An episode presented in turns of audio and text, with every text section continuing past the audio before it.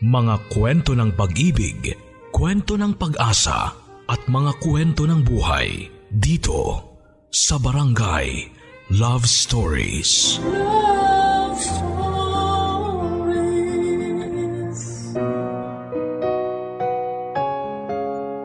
May mga pangako tayong nabibitawan sa mga tao na hindi natin alam kung mabibigyan ba natin ng katuparan.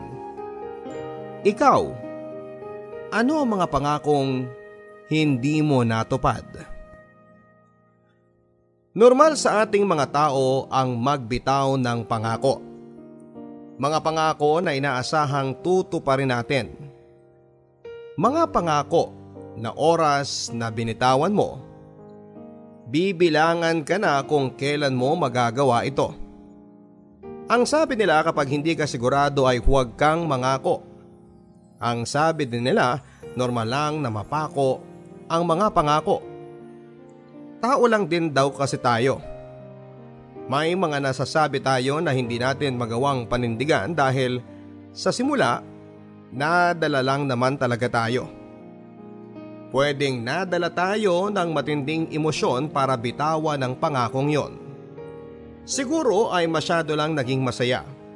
O masyadong nasaktan o masyadong napuno ng pag-asa. Pero noong lumipas na ang emosyon na yon, ay bigla mo na lang inisantabi ang pangako mo. Sa ating kwento ngayong araw, may isang tao ang napangakuan Isang tao ang umasa na balang araw kapag tama na ang panahon ay tutuparin na ang iniwang pangako sa kanya. Ang tanong, matupad nga kaya ito sa mundong lubog na lubog na ng mga pangakong napako? Alamin natin ang kwento ng ating kabarangay na si Bea dito lamang sa mga kwento ng pag-ibig, buhay at pag-asa sa nangungunang Barangay Love Stories. Dear Papa Dudut, Alas 8 na ng umaga noon. Nasa loob na ng simbahan ang lahat ng taong imbitado sa kasal. Handa na silang matunghayan ang pag-iisang dibdib ng dalawang nagmamahalan. Halo-halo ang emosyon ko noon habang hinihintay ang aking pagkakataon para maglakad patungo sa harapan ng altar. Inayos ng baklang nag-makeup sa akin ang buhok na nahawi dahil sa umagang hangin. Bahagya din niyang pinahira ng pawis sa aking noon na dala ng kaba at hindi ng panahon. Nakangiti ang baklang ito habang sinasabi na ang ganda-ganda ko sa aking suot na puting gown at naniniwala naman ako sa kanya. Hindi naman sa pagbubuhat ng bangko pero kanina habang nasa kwarto ako ng hotel at pinagmamasdan ko ang aking sarili sa malaking salamin ay sobra akong namangha sa nagawa ng make-up at puting gown sa akin. Sabi ni nanay, dati noong bata pa lamang ako, nakakaganda raw sa babae ang pagsusuot ng puting gown. Lulutang daw ang kagandahan kapag ito ang suot mo kumpara sa ibang kulay.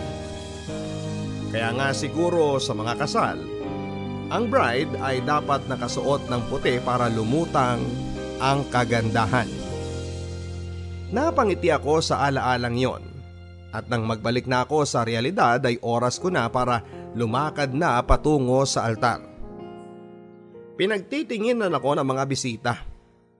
Sa mga mata nila ay kitang kita ko ang paghanga alam kong nabigla sila sa naging transformation ko ng araw na yon. Dahil sanay sila na makitang walang kahit na anong bahid ng make-up ang mukha ko. Sanay sila na laging magulo ang buhok ko.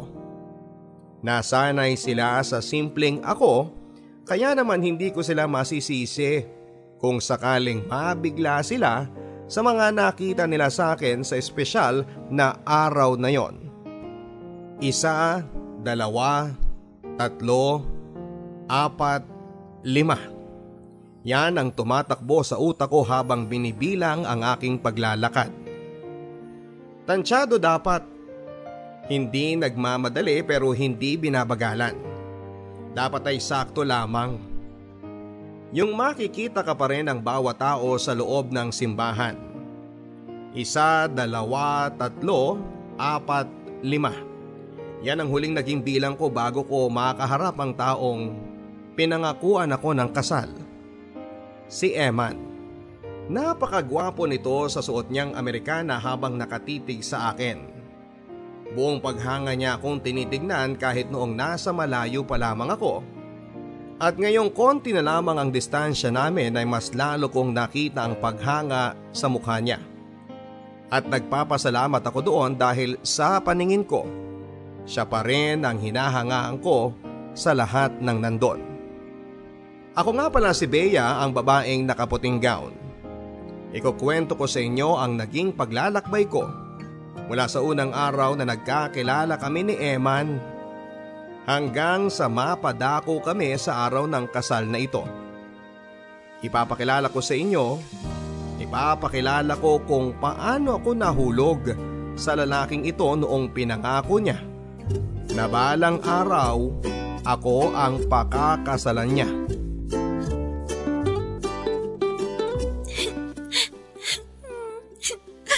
Hoy bata! Sino ka? Eman! Bakit ka umiiyak dyan? Sinakaloy kasi kinuha yung pinitas kong dahon ng bayabas. Pinagsisira nila. Pati tong mga gumamela tsaka santan ko. Eh ano pang gagawin mo sana sa mga yan? Luto-lutuan. Hindi mo ba alam yun? Dahon at gumamela? Lulutuin mo? Adobo, ganon? Huwag ka na nga magtanong kung di mo naman alam. Sungit naman nito. Kaya siguro wala kang kalaro eh. Umalis ka na lang. Tara, samahan kita. Samahan? Saan? Pumitas ng bagong mga dahon at gumamela. Hindi na, wag na. Halika na! Pero teka. Mm. Mm. Ano ba, ano ba? Yan. Baho ng kamay mo eh. Bakit mo ba pinapahid sa mukha ko yan? Hindi ko pinapahid. Tinatanggal ko lang yung mga luha mo para hindi matuyo sa pisngi mo. Mm. Ano ba? Tama na nga eh. Hindi naman ganyan magpunas ng luha eh.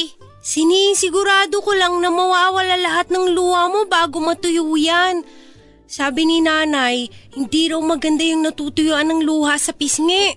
Bakit naman daw? Kasi pag hinayaan mo raw matuyo ang luha sa pisngi mo, magmamansya raw yan at tangi mga engkanto ang makakakita. Tapos? Secret. Ang daya naman ito. Sabihin mo na kasi. Saka ko nasasabihin sa'yo. Basta huwag ka na magpapatuyo ng luha sa pisngi ha. Kapag iiyak ka, punasan mo agad o kaya mas maganda huwag ka nang iiyak para sigurado nung wala magmamansya sa pisngi mo. Delikado ko sa mga engkanto. Huwag mo nga akong takutin. Oh, tara na! Tara na lang pumitas ng mga daon at gumamela. Turuan mo ako magluto-lutuan ha. Ako nga pala si Bea. Alam ko na pangalan mo. Dati pa, ikaw yung iyaking anak ni Aling Baby. Paano? Shh! Ayaw din pala ng mga engkantong patang tanong ng tanong. Tara na! Pareho kaming walong taong gulang nang magkakilala kami ni Eman. Siya lang ang naging kaibigan at kalaro ko noon. Walang batang may gusto sa aking makipaglaro o makipagkaibigan dahil lamparaw ako. Iyakin at pikunin pa. Akala ko nga ay forever na ako mag-isa na maglalaro. Pero nakilala ko si Eman at siya ang nagtyaga sa akin. Nakipaglaro ito ng luto-lutuan sa akin kahit na inaaya na siya ng mga kaibigan niyang lalaki na maglaro ng pogs at ng text. Mas pinili niya akong samahan na mamitas ng mga dahon at bulaklak kesa samahan ng mga kaibigan niyang maligo sa ilog. Naaawa daw kasi ito dahil lagi niya akong nakikitang mag-isa na naglalaro.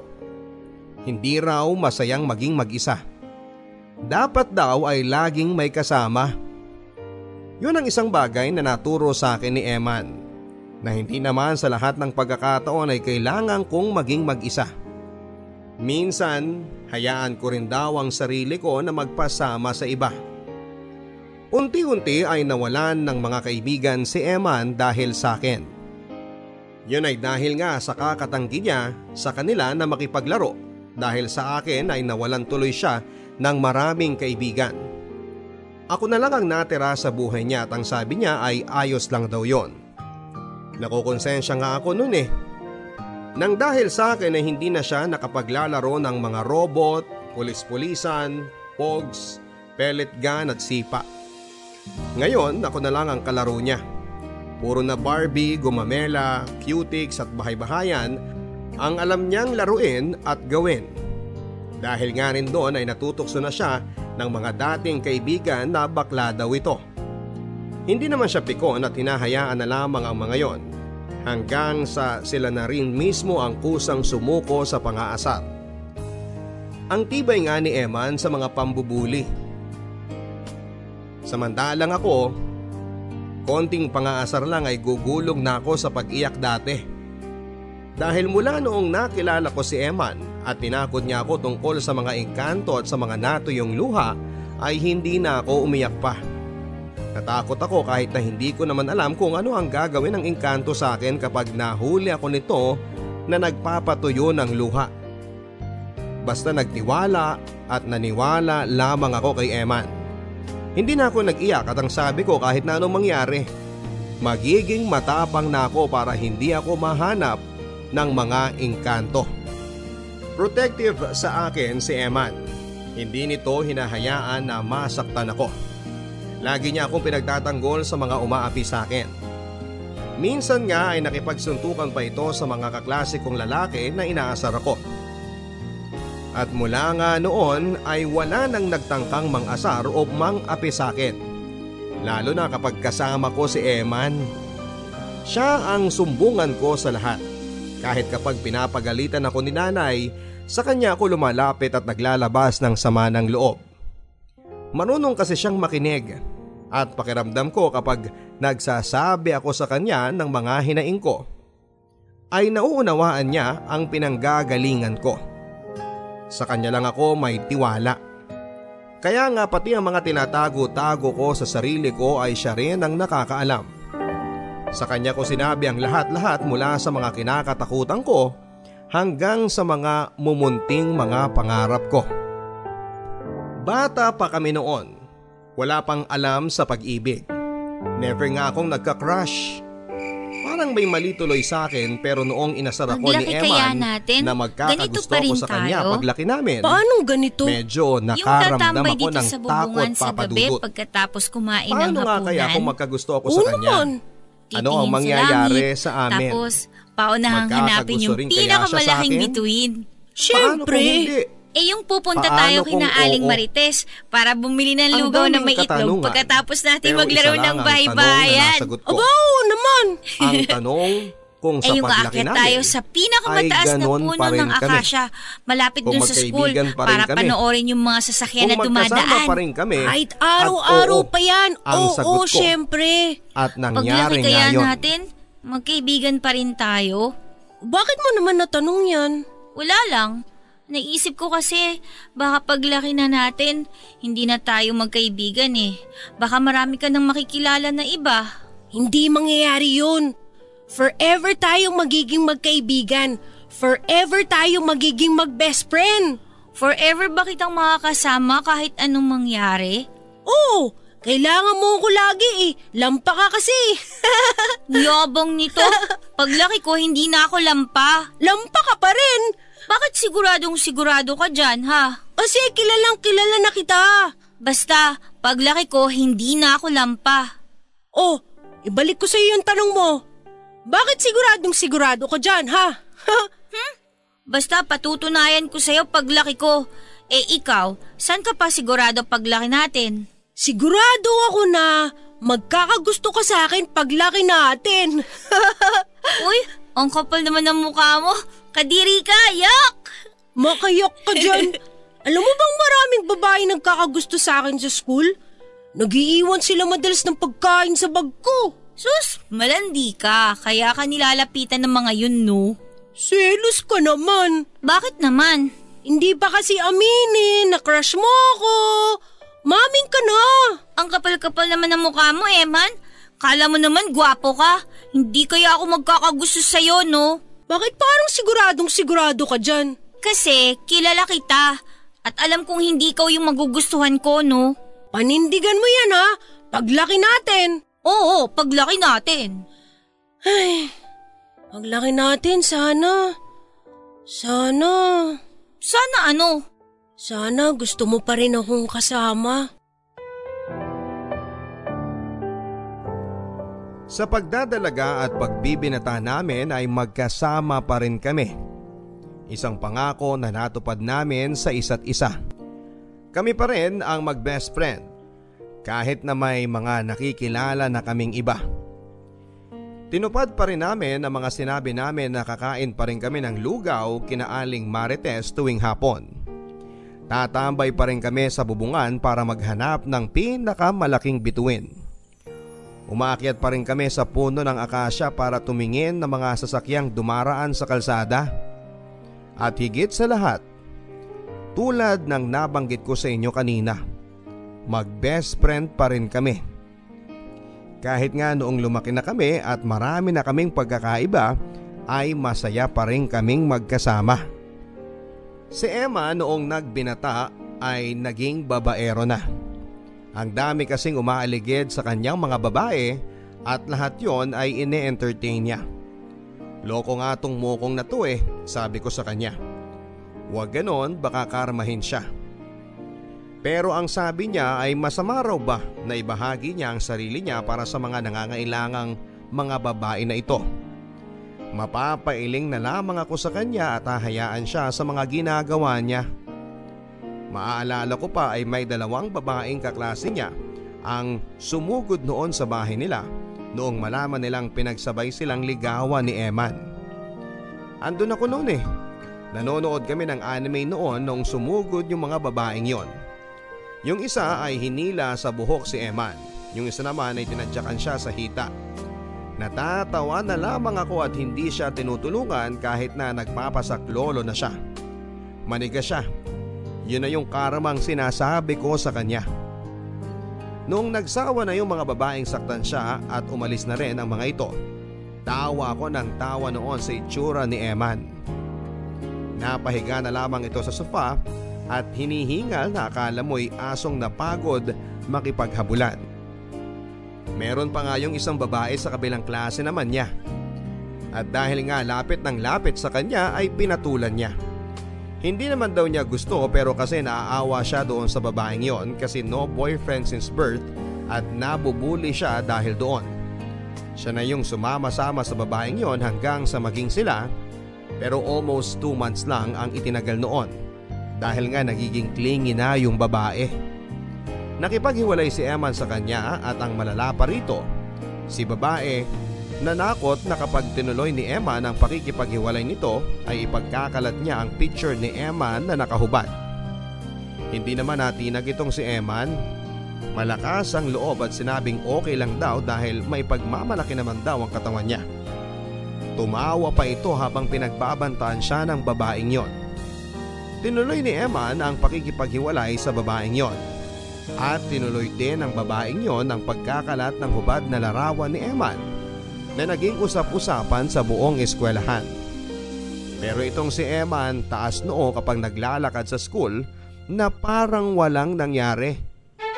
Hindi siya nagpa-apekto. Kaya namatay na lamang din ang pusa ang usap-usapan sa kanya ng mga tao.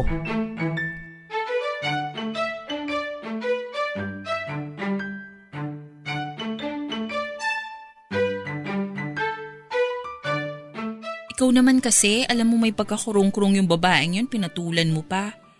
Ayan, alam na tuloy ng lahat kung anong itsura ng ano mo. Eh nakakaawa kasi. So kapag nakakaawa, papatol ka na kahit hindi mo gusto? Oo. Eh, di ko alam. Basta gusto ko lang tumulong sa mga babaeng nangangailangan. Alam mo na. Di nga pagtulong yung ginawa mo sa kanya eh. Pinaasa mo, sinaktan mo. Pero at least habang magkasama kami, na feel niya na magkaroon ng boyfriend, no? Maging thankful na lang siya doon. Saka siya naman ng lapit ng lapit ah. Ginawan ko lang siya ng favor. Lalo na nung sinabi niya sa akin na gusto niyang maranasan kung paano magkaroon ng boyfriend. Papakagwapo mo talaga eh, no? Di naman sa gwapo ano. Gusto ko lang talagang tumulong sa mga babae kung ano man yung kailangan nila. Ewan ko ba? Kapag helpless ang isang babae, pakiramdam ko kailangan ko maging superhero sa kanila eh. Pero mali pa rin eh, nagmukha ka tuloy babaero dyan. Nagmumukha kang di seryoso sa pag-ibig eh. Eh di naman kasi kailangan seryosohin ang pag-ibig. May stress ka lang dyan. Relax lang kasi. Huwag magpakalunod sa konsepto ng pag-ibig, di maganda yun. So wala kang balak ma-in love, ganon. Pwedeng ma-in love pero di pwedeng seryosohin ng todo. Ayokong malugi sa huli no. Na-in love ka na ba? Hindi pa at ayoko pa. Isang beses lang ako may in love at sisiguraduhin kong yun na yun. Sa ngayon, laro-laro muna habang wala pa. Huwag muna magseryoso. Nakakakunot ng noo yun. Ewan ko sa'yo. Sa kakalaro mo sa pag-ibig, baka hindi mo namamalayan na lagpasan mo na yung true love mo. Sabay naman tayo lagi ah. Di mo pa naman ako nalalagpasan. Baliw ka. Di ka talaga seryoso eh. Kainis to. Ikaw naman binibiro lang kita. Seryoso mo? Pero seryoso na nga, Eman. Ingat-ingat ka lang sa ginagawa mo. Kasi nakakasakit ka na syempre. Oo, gets kita na ayaw mo pang ma-in love at magseryoso. Pero wag ka namang masyadong maglaro. Ay nako, eto na naman po si Love Advisor. Kala mo napakagaling pagdating sa pag-ibig. Eh lagi ka naman palpak eh. Mali lang talaga yung natitisod kong lalaki, no? Kaya nga ayokong magpakalunod dyan sa pag-ibig na yan. Kasi ayokong mag-aya sa'yo. Ayokong maging tanga. Ay nako, kapag naranasan mo ng magmahal, maiintindihan mo ko. Di rin? Kung magiging tanga ako tulad mo, wag na lang. Tingnan natin. Kung hindi seryoso si Eman sa pag-ibig ay ibahin niyo ko. Dito na kami nagkakatalo dahil ako yung tipo ng babae na malaki ang pananalig sa pag-ibig. Isa akong hopeless romantic. Paano ba naman kasi ay lumaki ako sa pamilya na punong-puno ng pagmamahalan? Bawat kwento ng magkakarelasyon at nagkakatuluyan sa aming pamilya ay sobrang makulay. Talo pa ang mga fairy tale pagdating sa magic na meron sa relasyon sa angka namin. Noong bata pa ako ay lagi akong nakikinig sa mga kwento nila sa love life nila. Mula sa mga lolo at lola ko, magulang ko hanggang sa mga kapatid ko at mga pinsan. Memoryado ko ang bawat kwento nila at lahat yon ay ginagawa kong basihan sa paghahanap ng love life sa paghahanap ng forever ko. Hindi ko ibababa ang standards ko dahil naniniwala ako na kung posibleng mangyari ito sa pamilya ko, mangyayari din ito sa akin sa tamang panahon. Pero kasi papadudot mukhang mailap sa akin ang true love. Tulad ng sinabi ni Eman ay lagi akong palpak sa pag-ibig. Hindi ko alam kung pagsubok lamang ba ito o stepping stones bago ko marating ang totoong forever ko. Pero kasi kinakabahan ako na baka isang araw ay wala akong makatuluyan. Baka isang araw ay hindi mangyari yung fairy tale na inaasahan ko. Baka isang araw ako lang sa pamilya ko ang hindi mabigyan ng forever. Nagsimula ang kamalasan ko sa pag-ibig nang magkagusto ako sa kaklase ko noong second year high school ako. Itago na lang natin siya sa pangalang Peter. Hindi siya kagwapuhan pero matalino. Kaya siguro ako napaikot nito.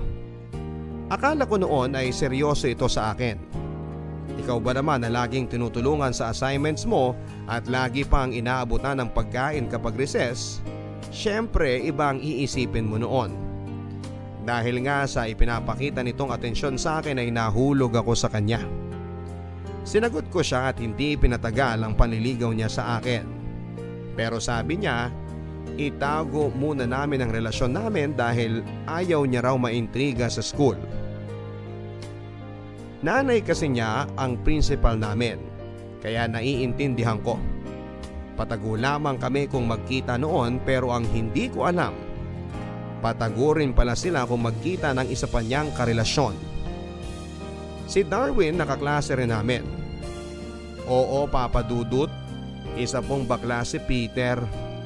Nahuli ko sila noon sa likuran ng CR ng boys na naghahalikan.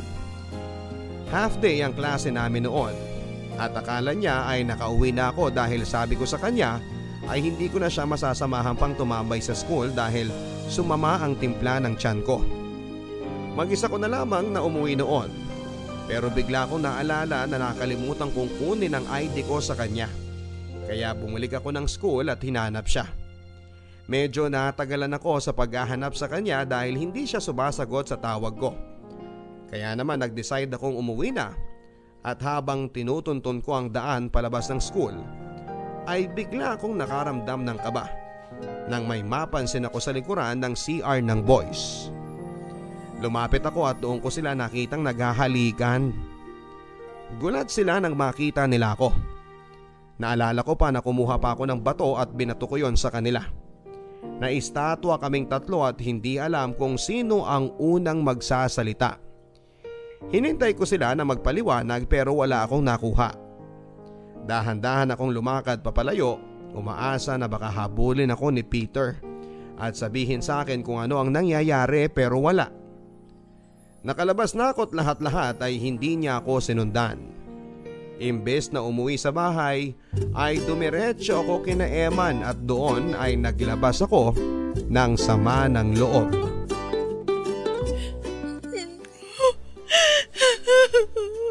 Eh ikaw naman kasi tatanga-tanga ka. Umiiyak na ako dito oh. Nasaktan na ako. Kailangang sabihin pa ba yan? Gets ko naman eh. Ewan ko ba sa'yo kung bakit di mo naramdaman na may pagkaberde ang dugo ng Peter na yun? Eh kasi nga love is blind. Love is blind, love is blind ka dyan. Tigilan mo nga ako sa ganyan mo, Bea. Kahit bulag siguro makikita na pula ang hasang ng Peter na yan eh.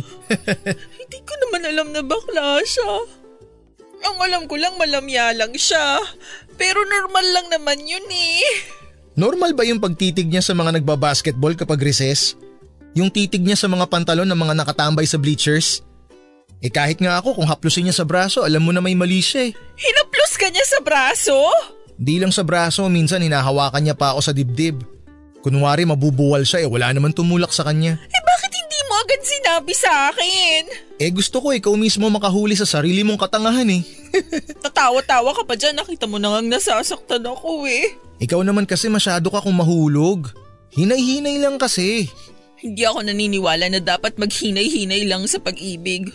Isugal mo lahat kung kaya mo para malaki ang balik sa'yo. Malaki ang balik sa'yo? Nakita mo naman nangyari sa'yo, di ba? Nalugi ka kaya? Maling tao lang yung pinagsugalan ko.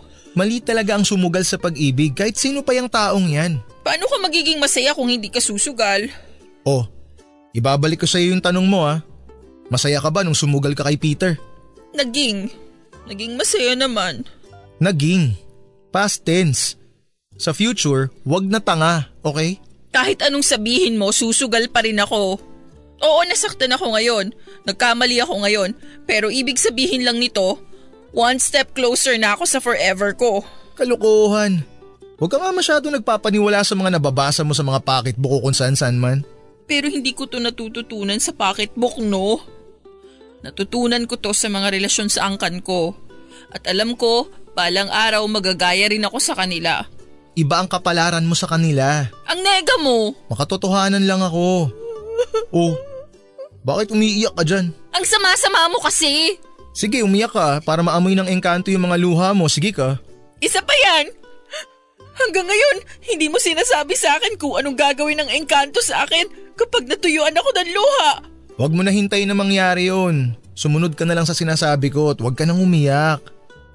O, punasan ko na yung luha mo. Ano ba? Ang baho ng kamay mo eh! Pinupunasan na nga yung mga luha mo bago matuyo eh. Sige ka. Ano ba? Okay na ako, okay na. Hindi na ako iiyak. Good. Mabahong kamay ko lang pala magpapaawat sa'yo eh. Tara, libre kita ng lugaw kina Aling Marites.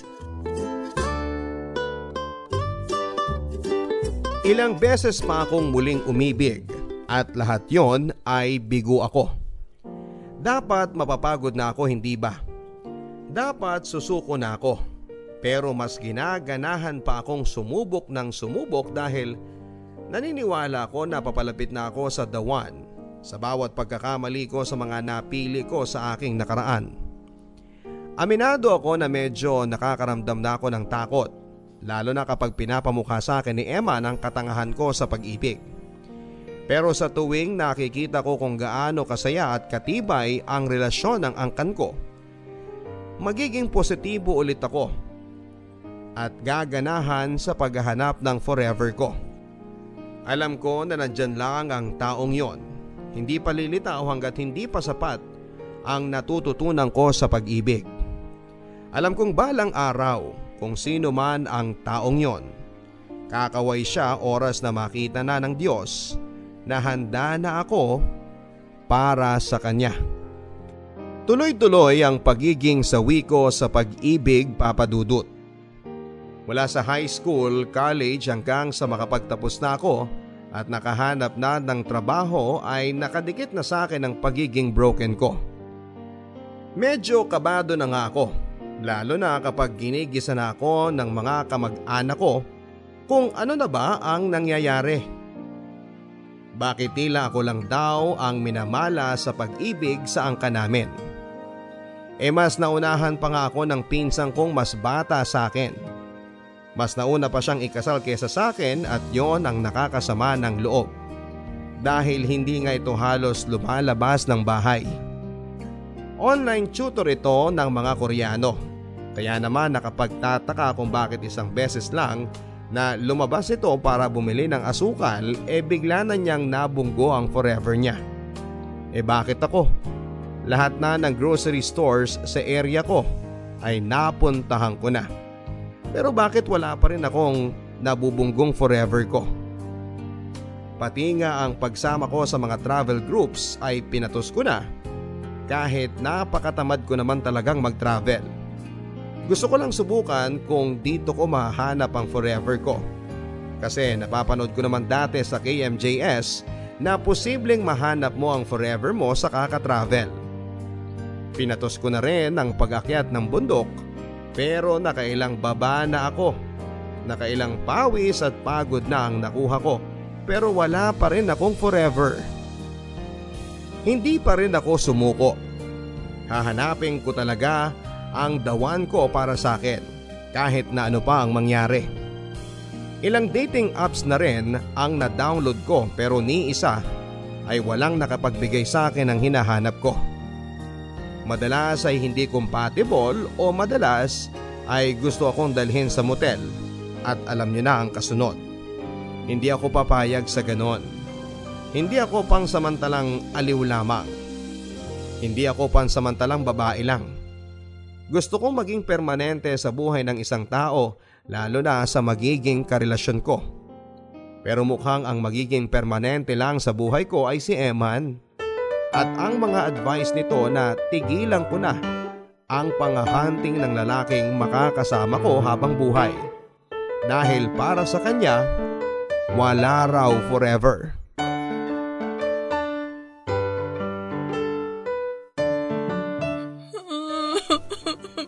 Di ka talaga titigil, no? Bakit ako titigil?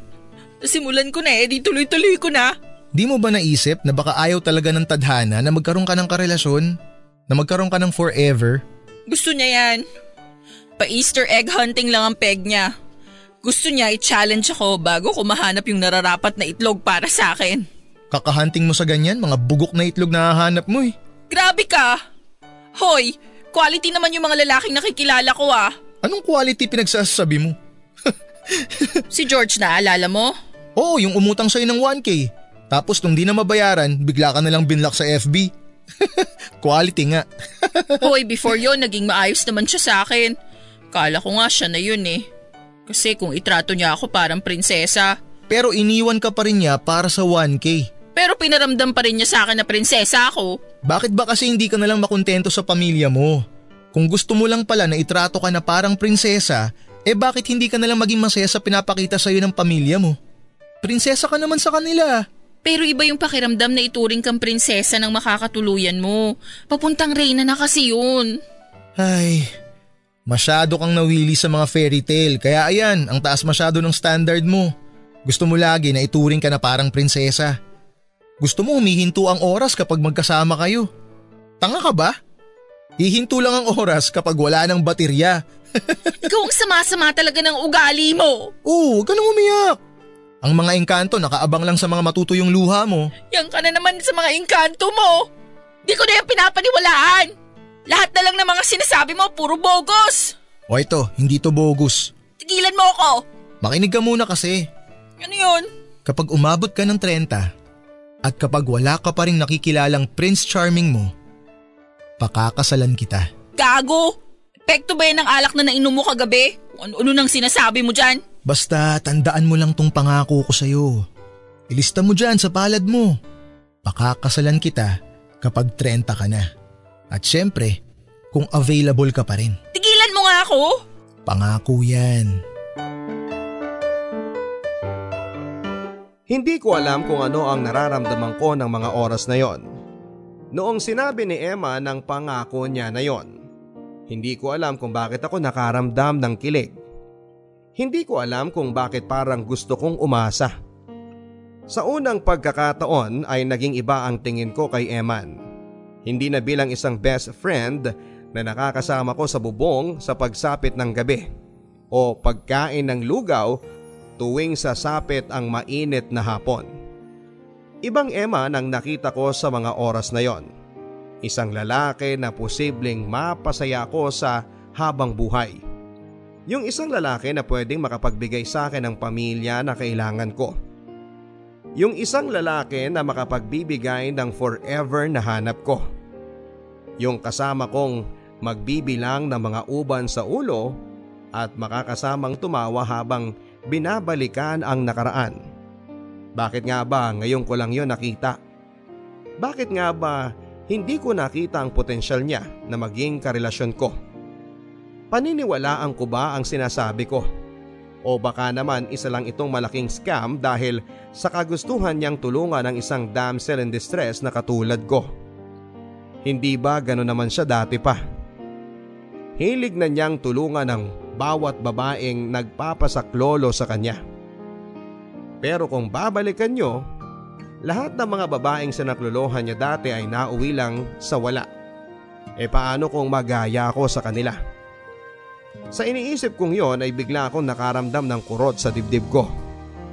Parang hindi ko yata kaya na masaktan at si Eman ang maging dahilan nun. Mula nung sinabi ni Emma na pakakasalan niya ako kapag umedad ako ng 30 at single pa rin ay hindi na yon nawala pa sa isipan ko. Hindi na niya inulit ang banggitin yon. Ganoon naman si Eman. Minsan lang magsasabi yan at hindi na uulitin pa pero paninindigan niya. Kilala ko siya. Kapag may sinabi ito ay ginagawa talaga niya. Alam kong loko-loko ito pero pagdating sa pagtupad sa pangako ay ginagawa naman niya. Kaya kampante ako natuto pa rin niya ang sinabi niya sa akin. Isang bagay na alam kong matagal pang mangyayari pero posible. At ewan ko ba papadudot. Mula nung sinabi ni Eman sa akin ito ay iniwasan ko na ang paghahanap ng lalaki. Deleted na ang lahat ng mga dating apps sa phone ko. Hindi na rin ako nagta-travel o namumundok para makisalamuha sa mga lalaki. Hindi na rin ako nagpupunta sa bar para may makilala. Basta hindi na ako naghahanap pa. Parang ang gusto ko na lamang ay hintayin ang pagdating ko sa edad na 30. Dahil doon na ang katuparan ng mga pangako ni Eman. Lumipas ang isang taon mula nang binitawan ni Emma ng sinabi niya. Mula noon ay parang naging conscious na ako kapag kasama siya. Naging iba ang galaw ko kapag kasama siya. Dati, galaw ako ng galaw kapag kasama ko siya. Kasi gano'n naman ako sa kanya. Dati pa. Pero noong pinangakuan niya ako, nagiba na ang lahat at napansin niya yon. Alam mo may napapansin ako sa'yo. Um, ano yun? Ang hina mo na kumain kapag kasama kita. Wala lang gana. Sus, kilala kita. Kaya mong patumbahin ng tatlong rice cooker. Anyari sa'yo? Diet. Di lang diet-diet yan eh. Pati yung pagtawa mo ng sobrang lakas di ko na naririnig sa'yo. Ayaw mo na rin umakyat sa bubong tapos… Tapos yan oh. Anong yan? Ang kapal mo magpahid ng makeup. eh hindi ka naman ganyan dati ah. Ni magsuklay nga kapag kasama ako di mo magawa eh. Eh bakit? Masama bang magbago? Hindi naman pero nakakapanibago lang. Parang di na ikaw yung best friend ko eh. Ay, ayaw mo ba? Hindi naman. Bagay naman sa'yo yung makeup mo. Maganda na nagpapabango ka na rin. Nakakasawa kasi yung amoy tinola ka lagi eh. Ikaw bastos ka talaga. Ay, sandali, sagutin ko lang to. Hello? Ah, sure po. Send ko po later around 4pm, okay lang po ba? Okay sir, thank you. Bye. Sino yun? Ah, yung bagong boss ko sa Bacolod. Bagong boss sa Bacolod? Oh, di ko nabanggit sa'yo no? Anong di mo nabanggit? Ita-transfer na ako sa Bacolod site namin. Tataas ang posisyon ko doon. O maging masaya ka naman para sa akin, dali na. Bakit? Kailan pa to? Matagal naman na nilang sinabi sa akin to pero sabi ko pag-iisipan ko muna. Siyempre, hindi naman madaling iwan ang buhay ko dito sa atin. Andito yung pamilya ko eh. Nandito ka. Mas komportable pero lately kasi naisip ko, para rin naman to sa growth ko. Doble ang taas ng sahod, libre ang tirahan, at saka hindi masyadong stressful kesa dito sa Maynila. Pumayag ka na? Lutang ka ba? Oo nga. Dun ka na? Forever? Ay hindi, grabe naman to. Mga ilang taon lang siguro. Di ko alam. Mag-iipon lang, susubukan. Wala namang masama, di ba? Saka kapag okay na, magre-resign na rin ako tapos mag apply ako sa ibang kumpanya. Kasi mataas na yung naging posisyon ko eh. Madali na lang yun. Mga gaano kaya katagal? O bakit parang malungkot ka dyan? Hindi ka ba masaya para sa akin? Di ba dapat ikaw yung unang nagiging masaya dito kasi matagal mo nang sinasabi sa akin na ayusin ko yung career ko? Oh, eto na yun oh. Diyan ka ba magiging masaya? Sana. Tingnan natin. Pero babalik ka. Nako, mukhang mamimiss mo lang ako eh. Oo naman, babalik ako, promise. Promise? Promise. Tuparin mo yung pangako mo ah. Lahat naman ng pangako ko, tinutupad ko eh. 'Di ba?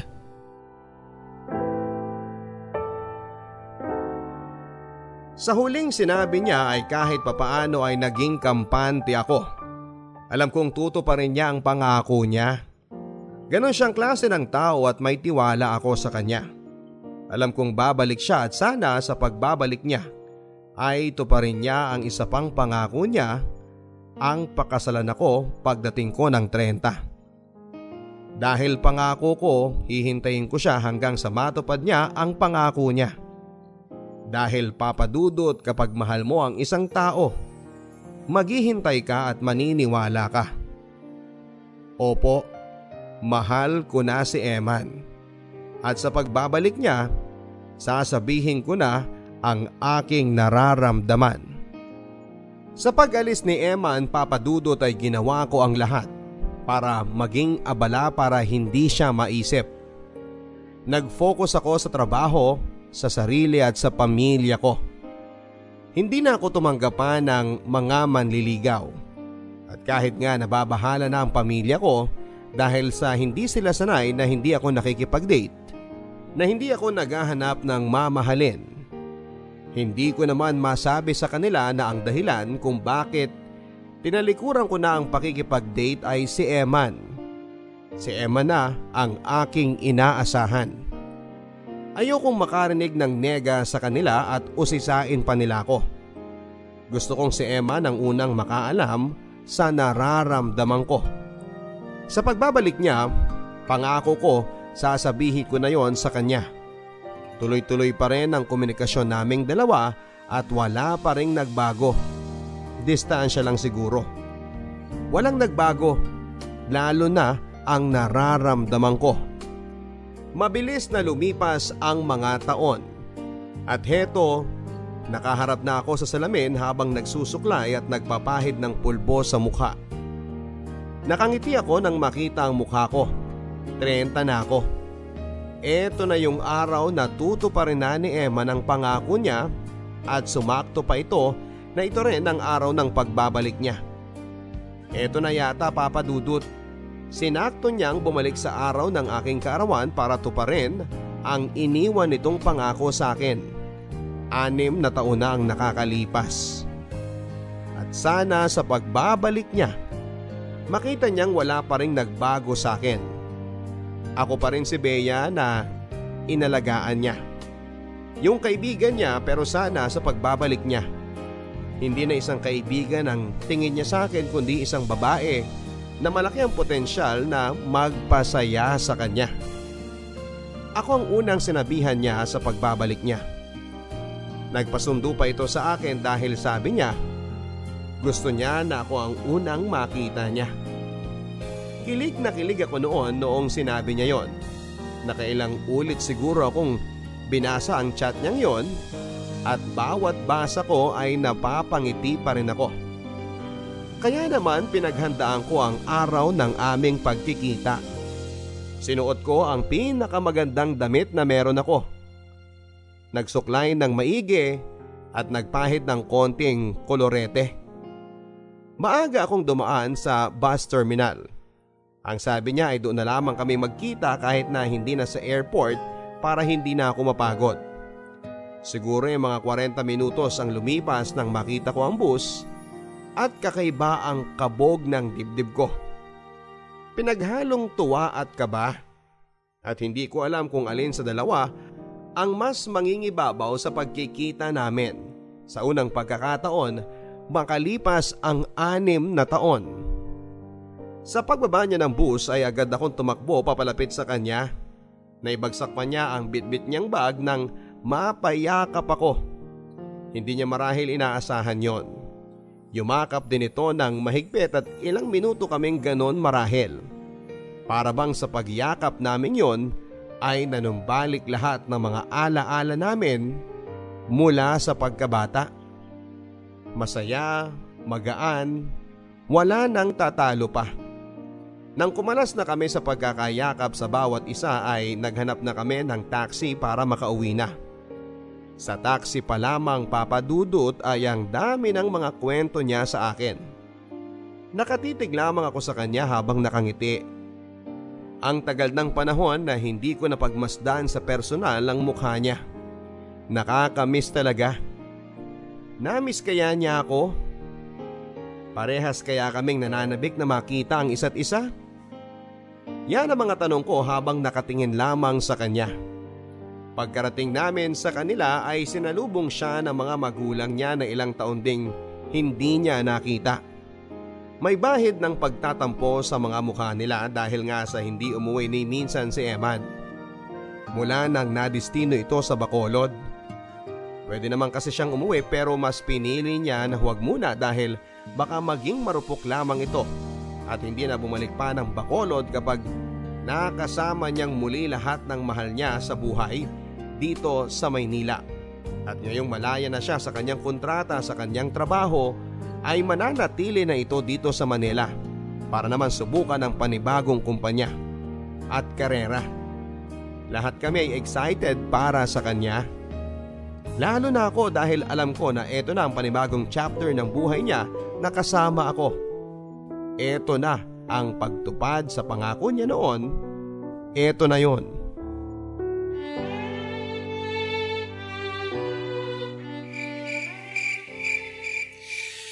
Ay, namiss ko to.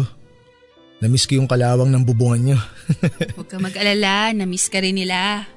Dumadami na sila oh. Lalo na mula nung nawala ka. Si Aling Marites, nagbebenta pa rin ba ng lugaw? Kain tayo doon bukas. Hindi na eh. Pinasara na kasi hindi raw maasikaso. Lalo na't inaalagaan niya yung na-stroke niyang asawa. Ano ba yan? Nakakalungkot naman. Parang nabawasan tuloy childhood natin. Pero pwede pa naman tayong umakit ng puno ng akasya bukas kung gusto mo. Andun pa rin naman yun. Matibay pa. Matibay pa? Pero paano naman tayo aakyat? 30 na tayo. Baka magtunugan ng mga buto natin. Oo nga. 30. 30 na tayo. Uy, belated happy birthday ah. Ilang beses ka nang bumabati tapos na yung birthday ko. Grabe no, parang kailan lang 8 years old tayo nung nandito tayo sa bubungan nyo. Parang kailan lang, ang dami nating pinangakong gawin. At lahat ng mga pinangako natin, tinupad natin. Diba? Pag-akyat sa bubong para maghanap ng pinakamalaking bituin. Check. Pagkain ng lugaw kay na Aling Marites. Check. Dati. Pag-akyat sa puno ng akasya. Check. Bukas. Pagiging Mag-best friend. Forever? Check na check. Um, Bea, Hmm? salamat ah. Para saan? Sa lahat ng taon ng buhay ko. Drama? Seryoso nga. Sa lahat, ikaw yung pinaka-supportive. Ikaw yung totoong naniwala. Kaya, salamat. Para saan pa at best friend mo ko, di ba? Kaya nga 'di ba ikaw yung una kong gustong makita pagbalik ko. Di ko alam yung sasabihin ko. Ako, alam na alam ko kung ano ang sasabihin ko. Anong, anong ibig mong sabihin? Sinadya ko talaga na ngayong taon ako makabalik ng Manila para makausap kita. Para saan? Para to pa rin yung pangako ko sa'yo.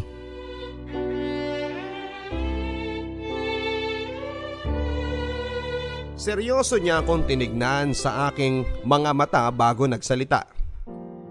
Nakatingin lang ako sa kanya at hinihintay ang bawat salitang ilalabas ng bibig niya. At noong magsimula na siya ay buong puso akong nakinig. Alas 8 na ng umaga noon. Nasa loob na ng simbahan ng lahat ng taong imbitado sa kasal. Handa na silang matunghaya ng pag-iisang dibdib ng dalawang nagmamahalan.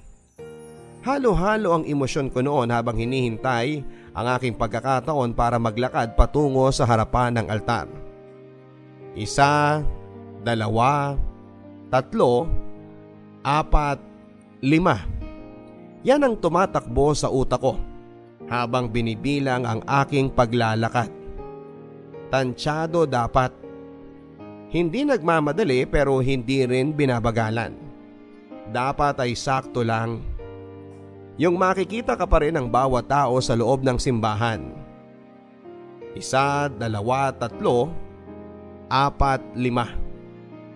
Yan ang huling naging bilang ko bago ko makaharap ang taong pinangakuan ako ng kasal. Si Eman. Napakagwapo nito sa suot niyang Amerikana habang nakatitig sa akin. Ibinalik ko ang titig sa kanya at sabay kaming napangiti sa bawat isa. Ilang segundong tila nawala ang lahat sa paligid sa pagtitig namin sa bawat isa. At sa ilang segundo ng pagtitig na yon, ay naibalik ang lahat ng masaya naming alaala mula pagkabata hanggang sa alaala noong nakaraang siyam na buwan kung kailan niya ako kinausap sa bubungan tungkol sa kasal na ito.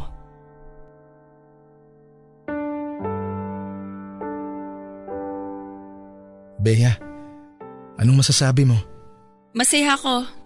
Masayang masaya. Ako rin eh. Hindi ko alam na darating ang araw na to. Hindi ko inakala na maniniwala ako sa sinasabi mong pag-ibig. Sa sinasabi mong forever. Masaya ako. Masaya ako na tinupad mo yung pangako mo.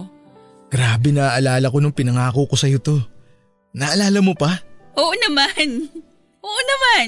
Paiyak ka na nun sa inis sa akin dahil lagi kong kinokontra yung konsepto mo sa pag-ibig.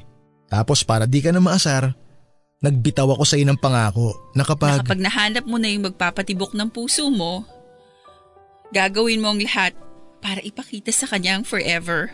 At ang paraang yon ay… Ang pakasalan siya kung sino man siya. Bea, ito na yun. Itong ito na. Ramdam ko talaga ito na yun. Suportado mo naman ako sa desisyon kong to, di ba? Oo. Bea, gusto ko ikaw ang maging best woman sa kasal ko. Sa kasal namin ni Patrice. Parang… Parang ang laking responsibilidad yan. Wala na akong ibang nakikita makakagawa nito at deserving para dito kundi ikaw lang. Ikaw ang nagpamulat sa akin sa pag-ibig. Ikaw yun, Bea. Kaya utang na loob ko sa'yo kung ano man ang meron kami ni Patrice ngayon. Dahil ikaw ang nagturo sa akin na sumugal lang pag nararamdaman mong umiibig ka na. Eman? Kaya Bea, please. Best woman, please. Hindi ko itutuloy ang kasal kung hindi ka papayag. Bago ako pumayag, may… May isa lang akong tanong sa'yo. Um, ano yun? Naaalala mo ba yung sinabi mo sa akin dati? Marami akong sinabi sa'yo eh. Alin ba dun? Wala. Sige na, ano ba yun? Yung tungkol sa... Ah, mga engkanto? Sa natuyong luha sa pisngi? Ah. Actually, nakalimutan ko na yung sinabi ni nanay tungkol dyan sa mga engkanto na yan eh. Basta ang gusto ko lang din naman kasi nun, mapatigil ka sa pag-iyak mo. Yun lang. Pasensya ka na kung hindi mo na makalimutan yung tungkol sa engkanto na yan. Kung bakit kasi sinabi ko pa yun eh. Oo nga. Bakit kasi? Bakit kasi sinabi mo pang tagal kong hinintay? Ang tagal. oh, pero wag kang gaganti ngayon ha. Wag mo akong paghintayin sa sagot mo kung payag kang maging best woman sa kasal namin ni Patrice. Bea, ano na? Bago tayo bumaba dito sa bubong, sumagot ka na, please. please naman oh. Sige. Sige. Ayun! Thank you, thank you Bea. The best ka talagang best friend. The best ka! Congrats. Masaya ako. Masaya ako para sa'yo. Parang hindi ka naman masaya. Mas masaya ka pa nung pinangakuan kita na pakakasalan kita kapag 30 ka na eh. na, naaalala mo? Oo naman. Paano ko makakalimutan yung mukha mo nun? Sobrang nagtwinkle kaya yung mata mo nung sinabi ko yun. Kaya medyo natakot ako kasi baka isipin mo, totoo yun eh. so, hindi, hindi ka seryoso nun? Huh? Eh, Bea naman. Kilala mo naman ako.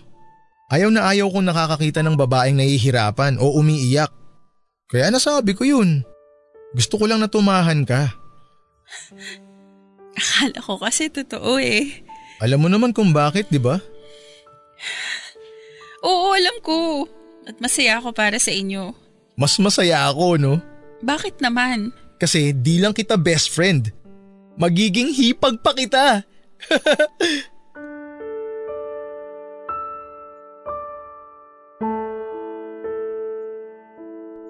Nakaputing gown ako noon. Maganda ako noon ng araw na yon. Pero hindi ako ang pinakamaganda dahil hindi naman ako yung bride. Abay lamang ako. Hindi ako yung pakakasalan ng lalaking matagal ko nang hinihintay. Sobrang nakakadurog na lumakad paharap sa altar habang nakikipagpalitan ka ng tingin sa lalaking gusto mo sanang makasama sa panghabang buhay. Napakasakit na tumabi sa kanya sa harapan ng altar habang hinihintay ang pagmarcha ng babaeng pakakasalan niya. Napakasakit na makita sa gilid ng iyong mga mata ang pagngiti niya habang hinihintay ang babaeng balak niyang makasama sa habang buhay. At napakasakit na malamang kapatid mo ang pipiliin niya sa araw-araw. Oo Papa Dudut, Pinili pong pakasalan ni Eman ang ate ko. Hindi ko nabanggit sa inyo noong una pero matagal na siyang may gusto sa aking kapatid. Pero wala siyang lakas ng loob na umamin. Akala niya ay simpleng crush lang daw yon pero noong lumaon ay tumindi at nabuo bilang pag-ibig. Ang kapatid ko rin pala ang totoong dahilan kung bakit umalis si Eman at nagtrabaho sa Bacolod dahil Nalaman niyang doon na destino ang ate ko. Sumunod siya at doon ay sinikap niyang patunayan sa ate ko na siya ang babaeng gusto niyang makasama sa panghabang buhay. Hindi ko yon alam. Tinago nila ang relasyon nila sa amin at saka lang sinabi noong balak na nilang magpakasal at ang pinakamasakit pa. Sa akin pa niya yon binalita Mula pagkabata ay tinupad ni Eman lahat ng pinangako niya. Maliban sa pangako niyang pagtapako sa edad ng 30 ay kami na ang magkakatuluyang dalawa. Hindi naman pala yon seryoso. Bakit ba ako umasa? Bakit ba hindi ko na rin naalala na bukod sa pangako niya sa akin na pakakasalan niya ako ay nangako din siyang pakakasalan niya yung taong unang nagpaibig sa kanya at magpapaniwala sa kanya sa konsepto ng habang buhay. Hindi ako yon. Hindi ako ang babaeng nagpaibig sa kanya. Pero ako yung babaeng naghintay sa kanya dahil nangako siya na sa pagsapit ko ng 30 Ako na yung makakasama niya sa altar. Oo, kasama ko siya sa altar pero iba ang role na aking gagampanan. At para akong sinasaksak ng paulit-ulit habang iniisip na hindi ako ang makakasama niya sa pagbuo ng pamilya. Hanggang sa pagtanda at ang masakit pa, araw-araw ko siyang makikita dahil magiging parte na siya ng aking pamilya. Panay ang lunoko ng aking laway dahil tila nagbabara ang aking lalamunan dahil sa nagbabadyang pag-iyak ko. Kailangan ko yung pigilan at hindi ako pwedeng umiyak. Hindi dahil sa takot ako sa mga engkantong kinikwento sa akin ni Emma noong bata pa lamang kami. Kundi takot ako papadudot na makita niya na nalulungkot ako sa pinakamasayang araw ng buhay niya. Buong seremonya ng kasal ay pigil ang aking mga mata sa pagpatak ng mga luha ko. Dahil gusto kong tuparin ang pangako ko sa kanya. Sa huling pagkakataon na hindi ako iiyak at hindi ako magpapatuyo ng luha sa pisngi. Hindi dahil sa takot ako sa mga engkanto kundi takot na muli akong hawakan ang mukha ko at pahira ng mga luha ko dahil kapag nangyari ito, baka hindi na ako mapatigil pa sa pag-iyak dahil muli na naman akong nahuhulog sa maling tao. Muli na naman akong mahuhulog sa best friend ko. Maraming maraming salamat Papa Dudot sa pagbasa ng aking liham. Tatanawin kong malaking utang na loob ang pagbabahagi ninyo ng kwento ko sa lahat ng mga nakikinig po sa inyo. Hangad ko ang pagsimpatya ninyo sa naging kalagayan ko at nagpapasalamat ako sa mga taong nakakaunawa na tao lamang ako. Nagmamahal, umaasa at nagiging tanga. Ako po ang inyong kabarangay forever. Bea. Mga kapuso, masakit na umasa sa isang pangako na akala mo ay matutupad pero hindi pala. Masakit na mapangakuan at sa huli eh makalimutan lang. Bea, ramdam namin ang pighati mo. Ramdam namin na hindi madali ang pinagdadaanan mo sa ngayon. Hindi biro na ibigay mo ng ilang taon ng buhay mo sa isang tao na hindi naman alam ang tunay na nararamdaman mo. Masakit na umasa na mabibigyan ng katuparan ng pinangako sa iyo at mas lalong masakit na makita na tinupad niya ito sa ibang babae. Minsan talaga hindi natin maiwasan na mapaasa at mas lalong hindi natin maiwasan ang masaktan. Pero sa bawat sakit na makakasalubong natin, sana ay matutunan din natin kung paano natin mapapahilom ang sarili natin. Kailangang magpatuloy kahit na maraming nasayang na oras at pagkakataon. Kailangang magpatuloy dahil marami pang nakaabang sa iyo sa panibagong daang tatahakin mo. Bea, sabi mo nga hindi ba na napapalapit ka na sa, sa iyong the one sa bawat pagkakamali mo sa iyong mga nakaraan. Bea, you are a step closer to the one. Huwag ka lang hihinto ha sa paglalakad. Malapit na siya at sasalubungin ka niya. Hanggang sa muli mga kapuso, ito po ang mga kwento ng pag-ibig, buhay at pag-asa sa Barangay Love Stories Number 1. Mga kwento ng pag-ibig kwento ng pag-asa at mga kwento ng buhay dito sa Barangay Love Stories. Love Stories.